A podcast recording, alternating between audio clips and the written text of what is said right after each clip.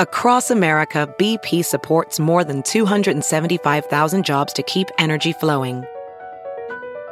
Jobs like building grid scale solar energy in Ohio and producing gas with fewer operational emissions in Texas. It's and, not or. See what doing both means for energy nationwide at bp.com slash investing in America.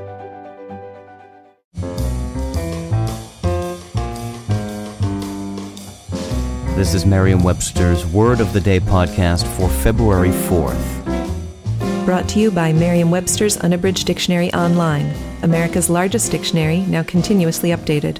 Learn more at merriam-websterunabridged.com.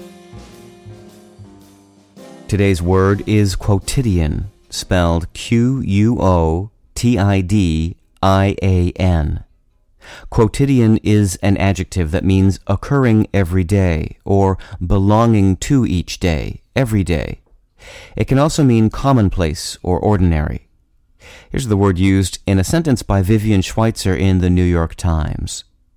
Some of Bach's music is a prime example of how even works of genius can be destroyed in the wrong hands. The cello suites were deemed quotidian exercises until Pablo Casals revealed their beauty. In Shakespeare's play As You Like It, the character Rosalind observes that Orlando, who has been running about in the woods carving her name on trees and hanging love poems on branches, seems to have the quotidian of love upon him. Shakespeare's use doesn't make it clear that quotidian derives from a Latin word that means every day. But as odd as it may seem, Shakespeare's use of the word quotidian is just a short semantic step away from the daily adjective sense. Some fevers occur intermittently, sometimes daily. The phrase quotidian fever and the noun quotidian have long been used for such recurring maladies.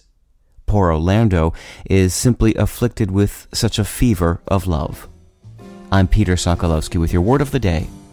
Visit the new Merriam Webster Unabridged, America's most comprehensive online dictionary and the best source of current information about the English language.